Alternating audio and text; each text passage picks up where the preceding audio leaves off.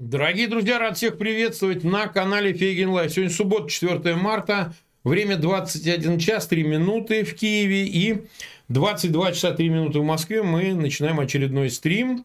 День 374 с Алексеем Арестовичем. Алексей, рад тебя видеть. Добрый вечер. А, ну что ж, у нас 80, 72 тысячи смотрят, больше уже 75, и 18 тысяч поставили лайки. Просьба огромная к нашим зрителям, пожалуйста, Ссылки на этот эфир, как обычно, размещайте в своих аккаунтах, в социальных сетях, группах. Кто из России смотрит, может через мессенджеры посылать. Обязательно ставьте лайки. Лайки помогут попадать в рекомендованные, увеличить аудиторию этого эфира. Разумеется, подписывайтесь на канал Фейгин Live и на канал Алексея Арестовича. В описании к этому видео по ссылке по имени Алексей Арестович вы можете пройти и подписаться обязательно там. А, еще одно маленькое объявление. Буквально у нас только что закончился эфир с командиром а, русского добровольческого корпуса, White Rex у него позывной. Вот. Э, если кто не видел, обязательно посмотрите, это того стоит. И как раз Алексею Арестовичу, поскольку у нас был перерыв, он был занят, а теперь и я дома, и у него вон книжки, значит, у меня э, хромакей, а у него настоящие книжки. Он, вижу, Карл Густав Юнг а, да, психотипы, наверное. Ну, вот. Значит, тогда, значит, э, что ты думаешь про Брянск, Брянский рейд? Вот так. Тебе, кстати, привет от него, он передавал привет э, тебе, значит, White э, Ну, и до этого вооруженный, режим вооруженной борьбы с Путиным вел Легион Свободы России. Он вел его на территории Украины, борясь с и Россией, правда, но в виде партизанских вылазок отдельных и так далее. Впервые рейд на российскую территорию, открытые военные под флагом, с открытыми лицами, заметьте. Люди не стали прятаться. Да, да, не все стали прятаться. Да. И э, как бы цели декларированы вооруженная борьба с режимом Путина на территории во имя свободы России призвали граждан освобождать Россию. Это хорошо. Потому что ну, мы с тобой дискутировали и публично, и не публично да, со многими российскими оппозиционерами. Есть, конечно, публика либеральных взглядов придерживающаяся, публика ненасилия, публика «давайте за мир», но мне кажется, что ну, такой людоедский режим, как Путина, сбросить иначе, чем вооруженным путем невозможно. Mm-hmm. И нужно дать дань, дань тем людям, которые нашли себе мужество, будучи российскими гражданами, решиться на такой шаг, потому что, как мы понимаем, отношение к ним соотечественникам будет неоднозначно, если на них не будут цеплять сказки про убитых расстрелянных детей и всякое ну, такое. Как бы да, даже если они за все время даже случайно не постреляют ни одного гражданского, да, будут работать только, только по, по путинским держимортам.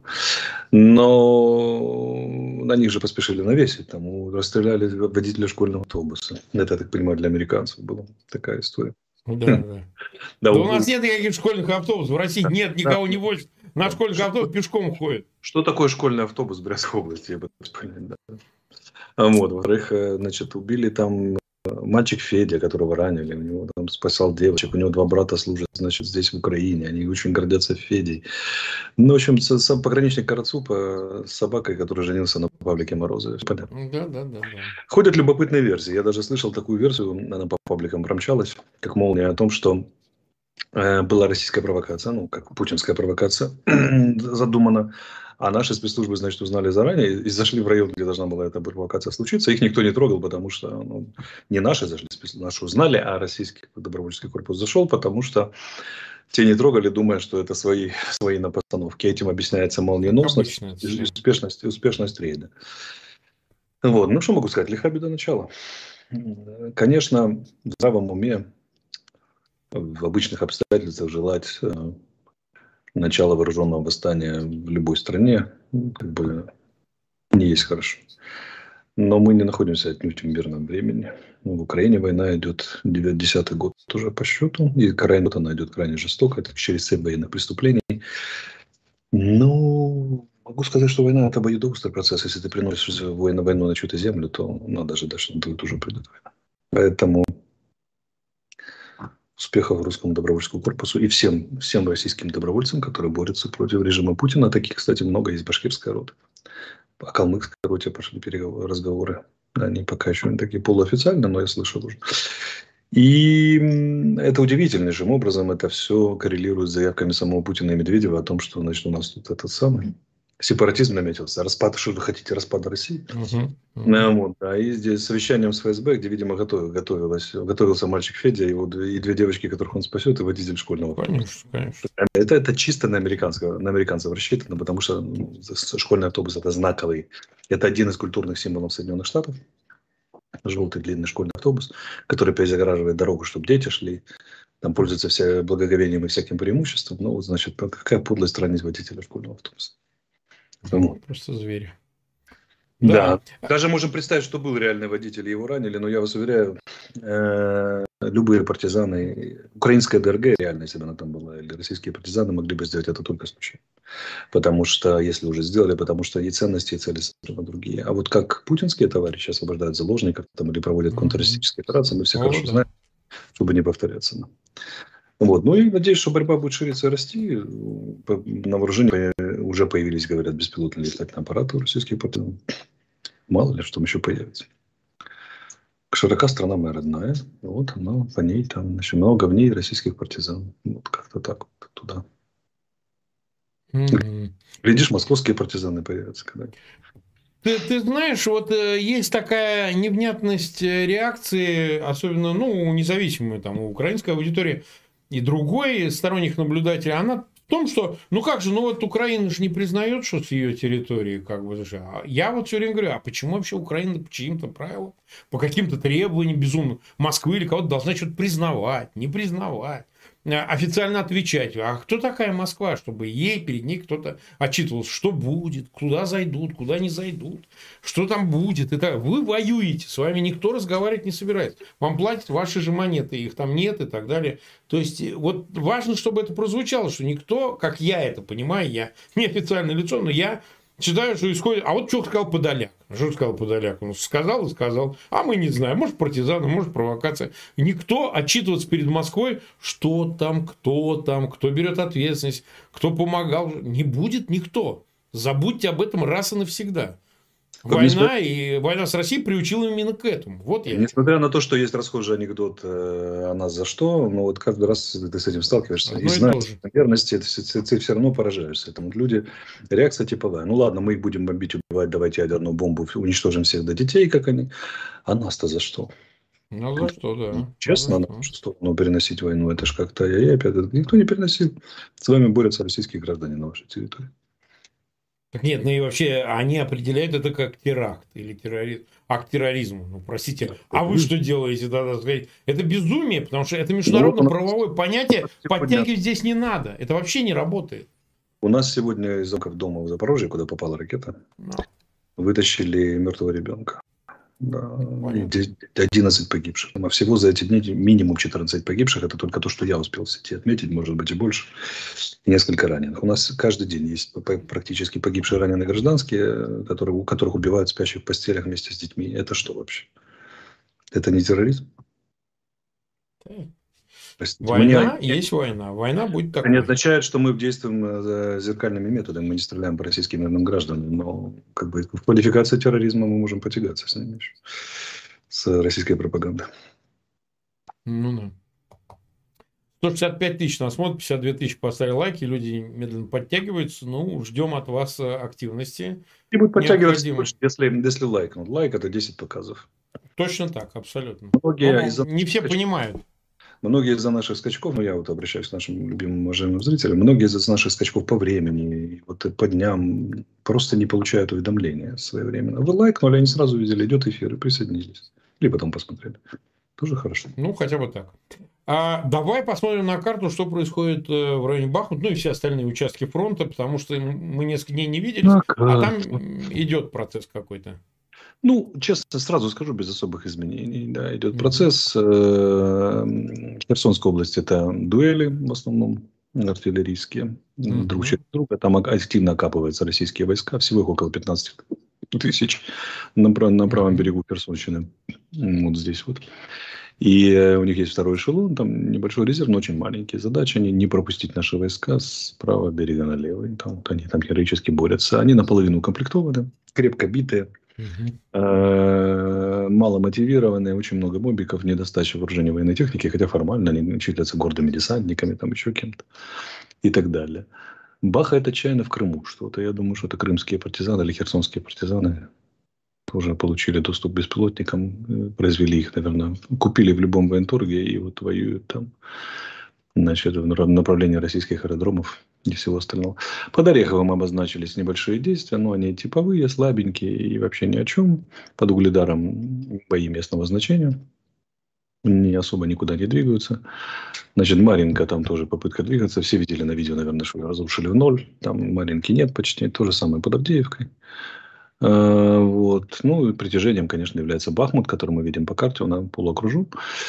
И активно его пытаются окружить, доокружить с севера и с юга. На юге злые языки местные прорвалось, договорились, доболтались, что там их слегка отпинали от города. Вот. Но в целом ситуация там достаточно сложная. И да, и удерживать его непросто. Ну, а ты не считаешь, что момент наступил, когда проще отвести, да и что, ну, перейти там, я не знаю, несколько километров, выровнять фронт? У меня есть свое мнение, но пусть его озвучит военная команда. Военное командование, да, что оно там считает. У него полнота информации и полнота ответственности. Ну, это да. Они решают, да или нет. Я могу констатировать, что город находится в полуокружении, что не добавляет, конечно, простоты в его снабжению, ротации сил, средств. А, ну и, в принципе, удержания населенного пункта. И район, как районная, части районной обороны. Ну, командование решит, что да, нет, когда именно, как ну, и так далее. А если допустить, что фронт выровняется, ну, отойти вот Хромово, Ивановская и так далее, там, ну, ну здесь есть, есть аргументы за и против. Например, аргументы против звучат так, что мы его, если сейчас оставим, то потом его надо будет брать. Тяжело брать в обратном направлении. Ну, вот, опять же, политическое значение Бахмута, медийное значение. Другие говорят, что это немаловажная вещь, это нельзя покинуть во время войны. Не, ну бесспорно крайне важная вещь. Другие говорят, да, ради бога, ну мы вот изюм, изюм же оставляли, потом взяли обратно. Да. Именно как так, бы, я это и хотел сказать. Давайте выровняемся, да, Херсон у нас забирали, мы его забрали обратно. Давайте выровняемся, а там, значит, решим, что к чему. Купинск забирали, Купинск вернули. Ну, если брать выше Бахмута, то мы видим, что вот э, пытаются двигаться войска, чтобы отрезать на закот, да, грубо говоря, чтобы пытаться отрезать Северск.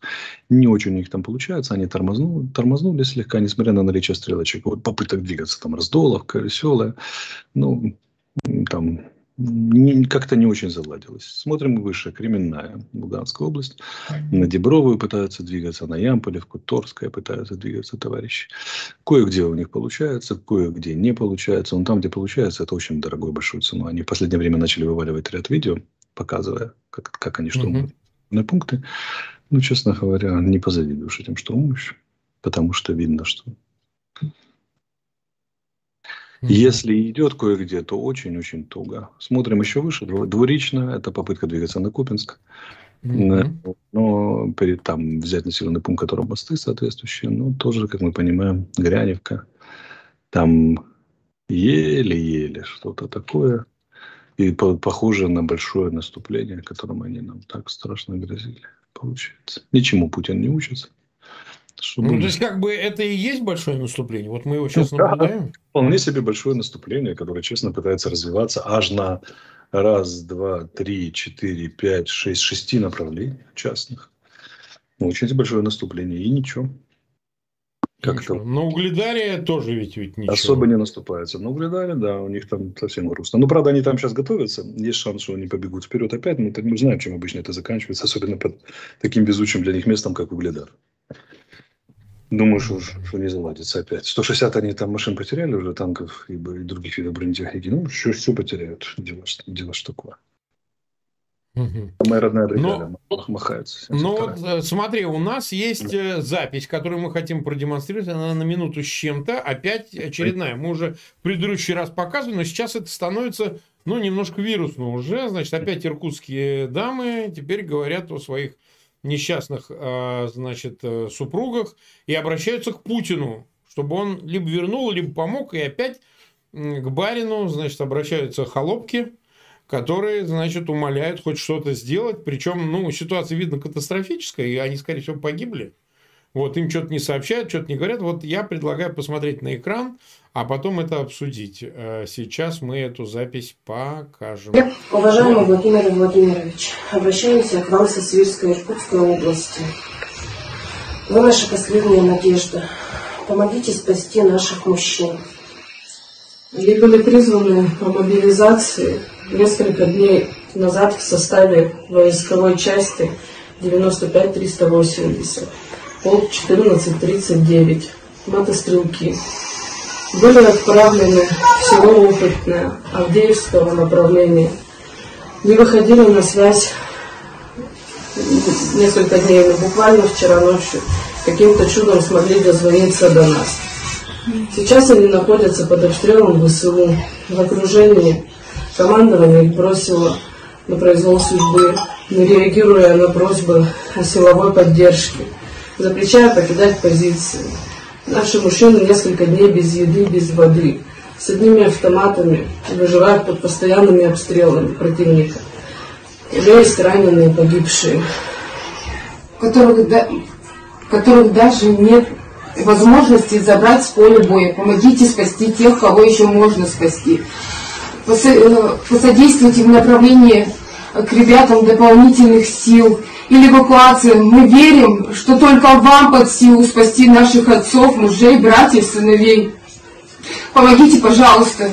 Пожалуйста, помогите нам, Владимир Владимирович. Ну вот, вот такая запись. Причем я добавлю к этому, что ну вот даже по ходу новость губернатор Оренбургской области Денис Паслер обратился в военную прокуратуру после жалоб мобилизованных из региона и членов их семей, пишет ТАСС со ссылкой на пресс-службу руководителя области. Ранее в соцсетях появилось обращение, в рамках которого группа мужчин в военной форме представляется мобилизованных из Оренбургской области. Они рассказывают о распределении в штурмовые подразделения без должной подготовки и экипировки и просят перевода в территориальную оборону. Ну, то есть, считать тыл. Аналогичное обращение записали также родственники мобилизованных. Ну, то есть, налево-направо происходит что?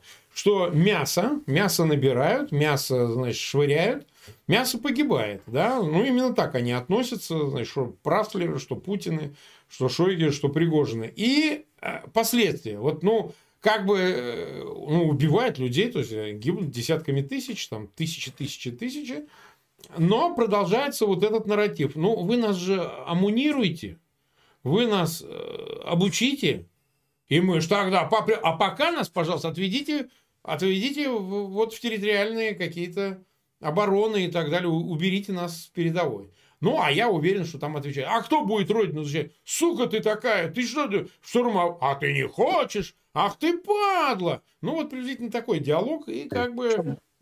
В чем разница между штурмовыми подразделениями у нас и в России? Это наш цивилизационный, это разница. У нас штурмовые подразделения – это элитные подразделения.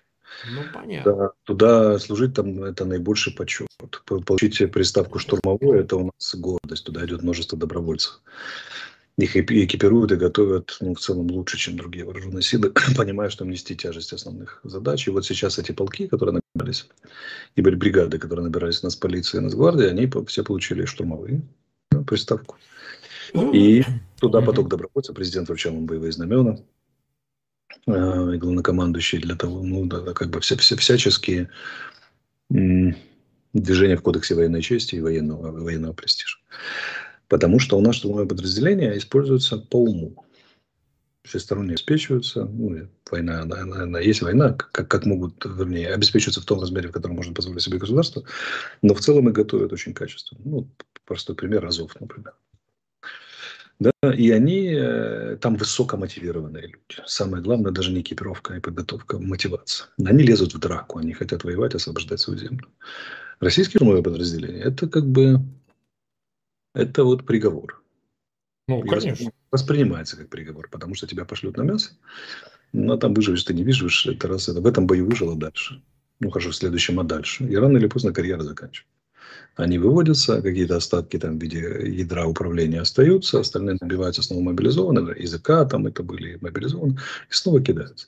То есть у нас штурмовой это почет, а в России штурмовой это приговор. Вот разница в военных культурах и военной политике, которую проводит государство. Но здесь еще один нюанс.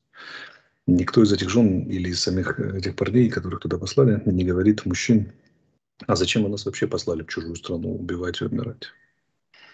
В чем прикол вообще? Не, вообще не говорят. Не возмущаются. Они говорят, вообще нет, вообще этого нет.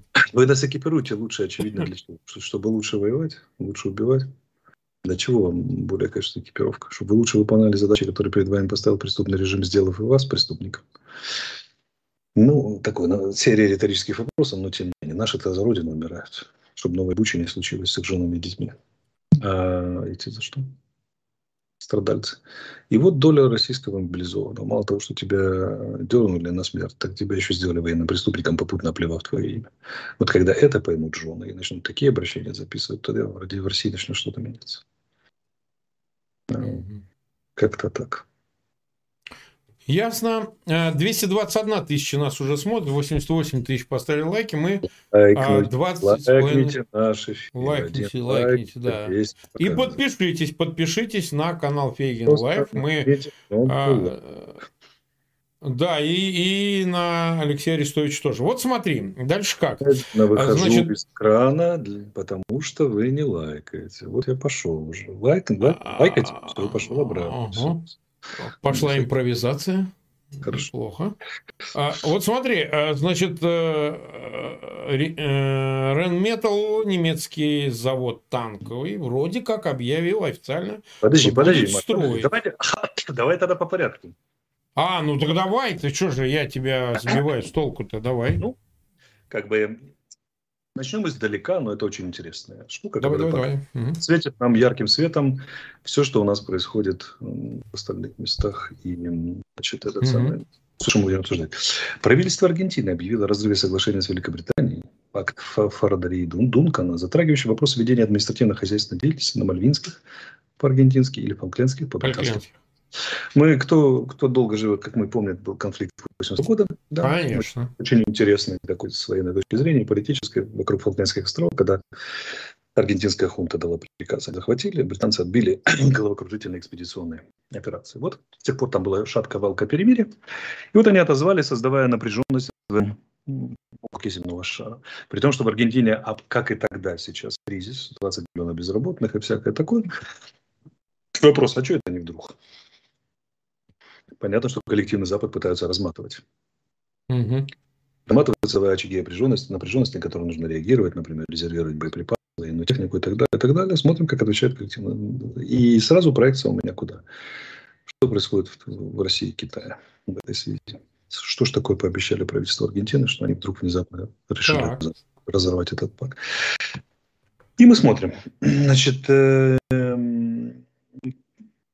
Китай, э, США ввели экстренное ограничение в отношении 37 компаний, почти 30 из которых китайские, за деятельность, включающую помощь российской армии по на Китая. Э, под ограничение попали подразделения китайской генетической компании BGI и китайской компании по облачным вычислениям Inspur. Они бьют по веткам развития, которые обеспечивают конкурентное преимущество в будущем, ныне, ныне и в будущем. В списке также включены компания DTM Electronics, которая, как утверждается, базируется в России, белорусская DTM Trading LCC, LLC, вернее. Это Economic Times.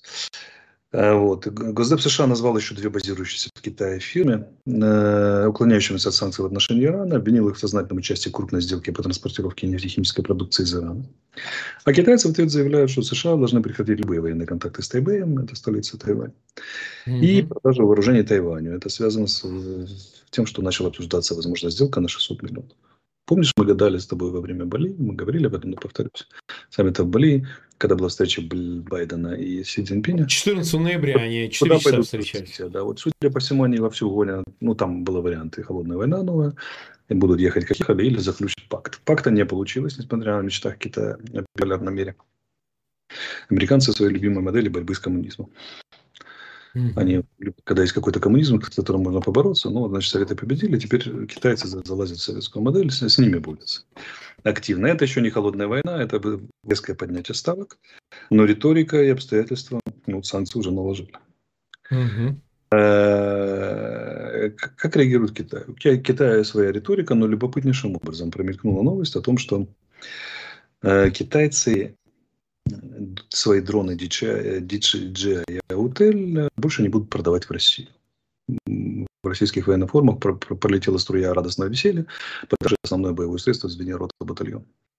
Они и видят, и сбрасывают бомбочки маленькие. Вот эти все знаменитые видео, которые мы смотрим. А если их в Россию не будут больше продавать, то, как вы понимаете, они лишаются. Надо покупать через серые схемы, это дольше, цена возрастает. В общем, нож в спину со стороны со стороны Китая. И мы видим типичные обстоятельства холодной войны, когда риторика миролюбивая обоих стран, ну, или точнее у кого-то агрессивно, а другого миролюбивая, когда ведут через прокси воздействия, когда обкладывают друг друга матами санкциями. И, в общем, дружненько задрифовали сюда. И это поле новостное будет очень важное. Мы будем за ним внимательно следить, потому что противостояние Китая Соединенных Штатов, Запада, оно будет определяющим весь этот год. Потом праймерис начнутся в Америке в октябре. Это резкое ужесточение позиции обычно. Причем и всех кандидатов.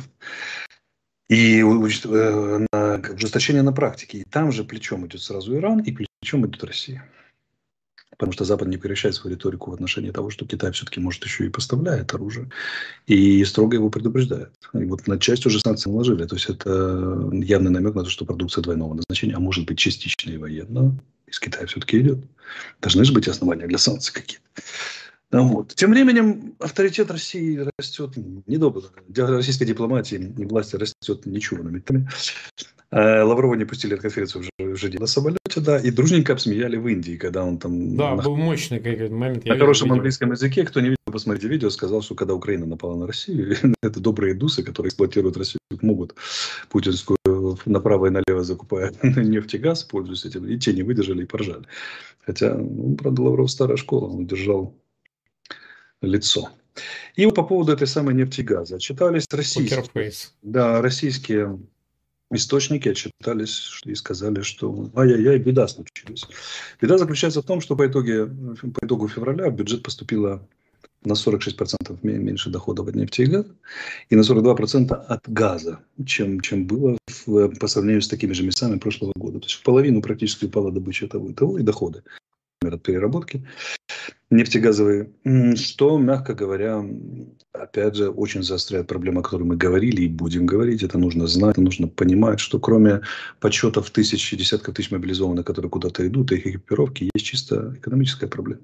Куда же тратить деньги? На войну или на бюджетников, и на пенсионеров, и на дотации регионам?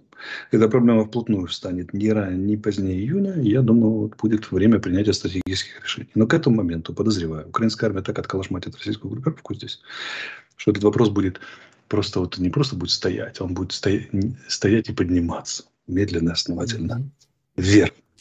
И Запад же говорит Объединенным Арабским Эмиратам и Турции говорит, а давайте-ка свернем mm-hmm. с России. Что это за тихая гавань такая у вас и там для российских денег обороты? А я пока ничего не ответил, я не видел, по крайней мере. А МИД Турции сказал, что мы за санкции, но только если ООН одобрит. А вот это вот пока ООН не одобрила, мы как-то морально не готовы. Это хорошая птица, интересно. Да, но мы посмотрим, что Запад будет делать в отношении Турции и ОАЭ, как тихих гаваней для российских денег, э, особенно глядя на президентскую кампанию в Турции. Да, и вот на все, эти, на все эти вещи. Для меня очевидно, если это подытоживать, что началось, началось очень сильное давление Запада на страны, которые дают возможность обхода санкций, либо не поддерживать санкции. И вот США заявляют тут же в развитии, э, погрозили три министерства обращение к собственному бизнесу. Минюст, Министерство торговли и Минфин США сказали совместное заявление. Дорогие друзья, кто будет помогать Российской Федерации обходить санкции, делая вид, что вы продали всего лишь в Гонконг, а там в Китае, а там вот энд-юзера мы не знаем, мы знать не хотим, мы типа мир не видим, то тюрьма может случиться с вами. Это обращение к внутреннему американскому потребителю. Угу. Могу сказать, что такие потребители в Америке есть. И через Китай, Армению, Турцию, Узбекистан, Алжир, они используют это как перевал, перевалочные пункты, об этом указано в заявлении. Вот. И сейчас вот калейдоскоп этих заявлений, которые за 4 дня случились, это же заявление не абы кого, это что СДЭП заявляет Министерство США. Санкции показывают, что Запад полностью сосредоточился на обрубании любых форм поддержек России.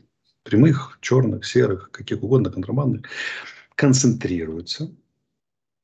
И что же делает Владимир Владимирович? Да. А он решительно отвечает. Говорит, мы сейчас национализируем предприятия, которые сорвали госзаказ. Угу. как его выполнять, если до тебя не доехали санкционные продукты, подсанкционные продукты, какие-нибудь чипы, там какие-нибудь там детали от стиральных машинок и прочее, которые вы монтируете в свои ракеты калибр, чтобы они куда-то там летели и так далее. Но, ну, Даже Гитлер Круппа не трогал. Плохо, да, плохо начали летать. Крупп, Гитлер не догадался против Круппа вводить санкции. Да, сам, да, да, да, конечно. Да, и там и говорит, ну-ка, значит, введите санкции, что за, за беспорядок такой? Ну, ладно бы это. Ну, российские бизнесмены очень сильно задумались, особенно те, которые сотрудничают с корпорацией Ростех, которые да, это самое вооружение имеют недвусмысленное отношение, говорят, а как же так получается? А вот, там, значит, наверное, говорят специалисты, что Потанин сильно задумался, удивился, как-то ему не понравилось, там еще парочка хороших человек в России, э, бизнесмены. То есть Путин в очередной раз пригрозил шведу и сказал, что, знаете, что простому народу террор, теперь будете меньше есть и больше получать по шапке. А бизнес, который не будет делиться, мы просто национализируем. И будет вам Северная Корея, олигархов больше не будет. Я думаю, и у простого народа, и у бизнеса от этого патриотический восторг и мотивация воевать поднимается до небес, и они начинают думать, а не повоевать ли нам против одного единственного человека, который всю эту фигню устраивает, после устранения которого мгновенно все прекращается. Мгновенно. И что же делают добрые французы? А добрые французы говорят, ну раз так, так и мы хотим, мы поучаствуем. И начинают реальные процессы по конфискации имущества российских олигархов. Что вдвойне стало хорошо. Вот национализация внутри, национализация снаружи. Французская прокуратура, это ваша. Ареста виллы добилась на 23 миллиона, принадлежащей владельцу Магнитогорского металлургического комбината Виктору Рашникову. Вилла на курорте Сен-Жан-Кап-Ферра была конфискована. Злобно, да. Вот такая вот пера. Да. У него там много этого Рашникова, как я себе представляю. Еще не все. А вот когда, ну, это шлиха беда начала, это же всегда очень важные моменты, когда, когда стартануло наконец-то. Потому что помнишь, сколько мы, ты все время, был период, когда ты меня каждую передачу спрашивал, когда же конфискация, когда? Я тебе говорю, ну это же не просто. Когда конфискация. Частная собственность, это же вот пока решаться. И вот они, конечно, решались. Между прочим, зарегистрирована была себе на вполне швейцарскую компанию, принадлежала панамской фирме, в общем, типа Ну, как всегда, почек, да, конечно. Опосредование. И французское управление разведки и противодействия подпольным финансовым схемам наплевало. Оно выяснило длинную цепочку собственников, Рашников ведет к номиналу Рашникова. 17 миллионов продажи э, особняка были заблокированы, 17 миллионов евро. А дело направлено в суд. Как говорит Лемонт, это может быть первая конфискация имущества российского олигарха во Франции. Добавляем к этой новости сообщения о суде над швейцарскими банкирами, которые пытались спрятать деньги Владимира Путина. И национализация российских компаний в Германии. Мы можем сказать, что мир сделал свой выбор и дружненько лупит по шапке всех тех, кто пытается а. в санкциях не участвовать, б. санкции обойти, что? И капиталы на этом самом. А сейчас идет во Львове интересная встреча. Так. И присутствует там много всяких интересных людей, начиная президента, который там был, заканчивая главой Еврокомиссии, даже как она. Э, Роберта, Роберта, Роберта. Мацола. Мацола, да, при том, что я с ней лично знаком, мы как-то там в начале войны познакомились, но просто замотанный под вечер. Так вот, они, и Урсула фон дер Ляйен сказала, что, вы знаете, а мы скоро подпишем исторические документы о создании специального трибунала. Будем всех сажать. И я, если бы я был товарищем из Кремля, посмотрел бы на все эти ускорения всех этих вагонеток по всем этим ниткам. И потом длинным-длинным взором посмотрел бы на Владимира Владимировича Путина, на его на бокал, из которого он пьет, на еду, которую он ест, и подумал бы, боже мой, март – это такой богатый месяц в российской истории. А О, российский, да. российский царь – это такая опасная профессия. 51% носителей этой профессии погибли насильственной смертью. Самая опасная профессия в мире – быть российским царем. А может, как в старые добрые времена, март станет у нас месяцем перелома. И всем, и иркутским женам хорошо. И да. водителям автобусов в Брянске хорошо. И Потанину хорошо, и олигарху хорошо, как вот это вот. И даже Федя 11-летний, у которого может нет... Федя хорошо, да. Федя хорошо. Что тут у нас еще? Как его зовут? Вот я хочу лично... Виктор Рашников, ему тоже хорошо. В общем, всем хорошо. Плохо только одному человеку, а, а миллионам, десяткам миллионов, сотням миллионов всем людей хорошо. хорошо. Это же очень простой выбор. Смотрите, господа, вот это мало того, что, мало того, что заберут виллу на, на курорте Сен-Жан-Кап-Ферра, что означает э, Святой Жан, смысл Ферра, переводится с французского, да? Но еще, или на мысе Фера, это, это же еще и как бы можно ограничиться за тем, что на трибунале, трибунале будет сидеть или будут мощи представлены только, только одного человека, а не всех вас с конфискованными имуществами, отобранными заводами, виллами, яхтами и всем остальным. Подумайте, это очень простая история. А то сначала он вас национализирует, потом на Западе отберут ваши, ваши активы, а потом еще на стонском не подсудимых посадят. И все эти беды и несчастья опираются в одного дядю. И я тебе добавлю, я тебе добавлю. Завтра юбилей смерти Сталина, 5 марта. Вот давайте мы им скажем, что почему бы не повторить этот э, замечательный праздник да, со смертью как дед, как дед, Боже, дед сделали, ну вот надо да. сделать, да. ныне, ныне и сейчас. А вот теперь мы можем, что? На парламент Молдовы. Вот не могу пройти мимо этого. Да, это что взял и в первом чтении принял за, под законопроект официальное переименование молдовского языка в румынский. Это при том, что люди, которые протестуют против этого, и представители в парламенте, коммунисты, они являются представителями, устроили драку. Как же так? Мы постуем против этого. Ты знаешь, молдовская власть не боится. По крайней мере, парламентарии. А чего они не боятся? Что-то, может, знают. Ну, как бы у них, им грозят там страшного обострения с Приднестровья, они на взаимное обострение идут. Наверное, что-то знают. И поставки. Давай ты скажешь про завод, а я скажу про британские 14 танков, вернее, 28 вместо 14. Ну, мы... я про, про, про поставки уже как бы сказал, но есть и реакции уже на них со стороны нашего любимого пациента. No, вот. Посмотрим Дмитрий, же. Дима, Дима, Дима, Дима сказал, что это хорошая будет мишень для калибров, цитирую, цитата открывается, с кавычки открывается, сообщение о строительстве концерном Ренметалл танкового завода в Малороссии, он и так называет Украину, Малороссии называет, напоминает примитивный троллинг киевского режима. Если все-таки фрицы решат строить по-настоящему, хотя они люди вроде прагматичные, ждем с нетерпением. Это событие будет должным образом отмечено салютом из калибров и других пиротехнических устройств. Вот он думает, что он забавный.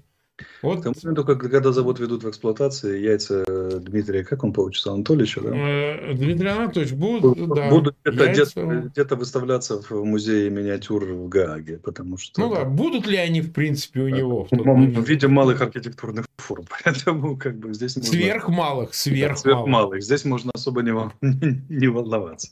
Но для тех, кто не знает, то немцы после «Леопарда» шагнули дальше и произвели танк «Пантера». Да, кстати. И это просто офигенный танк. Это гениально. То есть он, он лучше Леопарда второго? Лучше, лучше второго Леопарда даже модификация А6. А кроме того, это новое поколение. Кроме того, у него пушка, даже сменили традиционный натовский калибр. У него пушка 130 мм. Теперь они такая, как вот эта вот прежняя натовская 122. 120, пардон, да. И, и э, как, там все новое. Новое. Они говорят, а давайте производить это в Украине. И так еще, чтобы производить, чтобы 400 штук в год. Напоминаю, что вся российская военная промышленность сильно напрягаясь, производила 120 в год. Где-то так. Да, а теперь у нее выбиты тан тан танки на 20 лет производства вперед. Кума, Не меньше. Кума, кума. А немцы раз и 400. А я думаю, что немцы же понимают, что может прилететь калибр. Ну, я думаю, да. И, наверное, какие-то злобные планы строят. Ты имеешь в виду представление ПВО параллельности? ПВО, а у меня еще один вариант, чисто политический, военно-политический. А что если к моменту пуска завода в эксплуатацию Украина будет в НАТО? Какие нахрен Украина коллеги? будет НАТО. Это тоже интересный расклад, да. Или получит гарантии соответствующие от НАТО. Наверное, они что-то знают. Рейнметалл вряд ли бы вот так вот просто пошел, взял и начал. Так что этот самый. Всякое может случиться, Дмитрий Анатольевич. Но вам будет уже не до этого, поверьте. У вас уже там все. Не, он уже не сможет. Он... Да, да. Он... Голова этого индейца будет сушиться уже там где-то. Там самом трибунале будут, будут кидать эти самые дротики. Дротики, так. дротики. Но да. это еще не все. Значит, э, посол Украины в Великобритании Вадим Пристайков в интервью Радио Свободы сказал, знаете, не будет никаких 14 британских танков Челленджер 2. Вот не дадут нам 14. Не дадут. Нам дадут 28 вместо этого. А вместо 24 155 миллиметровых самоходных артиллерийских установок С-90, которые являются существенной частью танковых бригад, потому что они тоже едут на таких же гусеницах и стреляют туда вслед за танком, получим 33, он говорит, вместо 24, что тоже хорошо. Но это полбеды. Новость. Рейн Метал говорит, а давайте мы у Швейцарии выкупим 96 танков Леопард А1 которые mm-hmm. И мы, значит, их отремонтируем, и они тоже приедут в Украину. Плюс 100 танков. Плюс 100 танков. Калибров не хватит. Пупок развяжется. Особенно, когда сейчас те, кто вам любит поставлять детали для калибров, сядут э, как это, совместными усилиями Минюста, Мин, Минфина и Минторговли Соединенных Штатов, а также всех их разведок, и станет совсем весело. Монетки не просто побежали, они так еще сходятся, знаешь, фокусируются в одну, в, в, в одну, в одну точку, где маленькие сжимающиеся Дмитрия Анатольевича, Владимира Владимировича и, и всех и же с ним. Бедный Лавров, он за все это должен отдуваться. Представляешь, приезжает, один, один из немногих, кто ездит на международный форум. Приезжаешь ты в Индию, сидят приличные люди, ты должен процессить какие-то слова. И ты говоришь, вот когда Украина напала на Россию, вот тогда, значит, все, все началось. Они тебя ржут в лицо, а ты должен спокойно, спокойно животе наводить. Ну да, покерфейс, но, но это пока они только ржут. Дальше могут последовать какие-то более неприятные вещи такие. Даже не буду рассказывать, какие, так сказать, когда, когда фантазия подскажет. Я, я не знаю, насколько он выдержит. Но вот смотри, это же все вот ты рассказал на фоне визита Шольца в Вашингтон. Угу. Он встречался с Байденом сразу после Китая. Да, да. И причем это называют тихие переговоры. Это термин, который употребили в западной прессе, в американской, в Белом доме, значит. Ну, повторяет это, э, это, значит, российская пропаганда. А что они там обсуждали? Ну, понятно, что все переговоры были посвящены конфликту в Украине. Однозначно. Нет. Почему? Мне кажется, что Байден сказал, дорогой Шульц, они просто по итогу ничего не сообщили. Что бы тебе там не, не предлагали в Пекине, не надо. Не надо, да. А он был в Пекине, кстати, недавно. Он был перед этим в Пекине. В Пекине был. Сказали, наверное, не надо. Мне кажется, что не стоит. И, наверное, и сняли пылинку с плеча, так нежно сняли. Сказали, что, наверное, как бы не стоит этим заниматься. Конечно, всякие предложения могут быть. Ну, а Лукашенко тоже много чего предлагали. Но я думаю, не стоит. Не стоит. Помни, где ваша духовная историческая родина. И Байден долго его хвалил и рассказывал, что за помощь, помощь Украине. Что вы вот мы не ожидали, а вы как вы вернулись. И вот это, самое. это значит, что разделяет ценности и цели коллективного Запада. И никакому Китаю, никакому Си Цзиньпиню нас, вас не уговорить. Правильно? Правильно, mm-hmm. Да? Не уговорить же, да? Ну, наверное, сказал, наверное, что не уговорить, не знаю. Mm-hmm. Ну что же, это интересное завершение сегодняшнего дня. Информации мы 42 уже минуты в эфире. Нас 280 тысяч смотрит и больше 120 тысяч поставили лайки. Мы говорим спасибо тем, кто с нами провел этот субботний эфир. А напоминаю, что важно, чтобы вы распространяли ссылки на этот эфир в своих аккаунтах в социальных сетях, группах ставили лайки, подписывались на каналы Фейгина и Арестовича. Последняя, завершающая буквально на полминуты информация, это сейчас мы покажем, а, я уже разместил эту информацию в соцсетях, вот смотрите, девушки, вот э, Руслане Данилкиной мы перевели средства, которые обещали в прошлой программе. Там два чека получилось из магазина, ну, это не мы переводим, переводит магазин 77 970 э, гривен и, по-моему, 2230 э, гривен. 2230 э, это, это по сумме по сумме, ну, 2000 евро, как мы обычно. Ну, девушка, она служила в ЗСУ, вот потеряла ногу, и, насколько я понимаю, там в Инстаграме у нее есть аккаунт, вот, и этот аккаунт, там можно его найти легко, Руси Данилкина и помогать. И, я так понимаю, она там собирает средства и куда-то дальше двигает.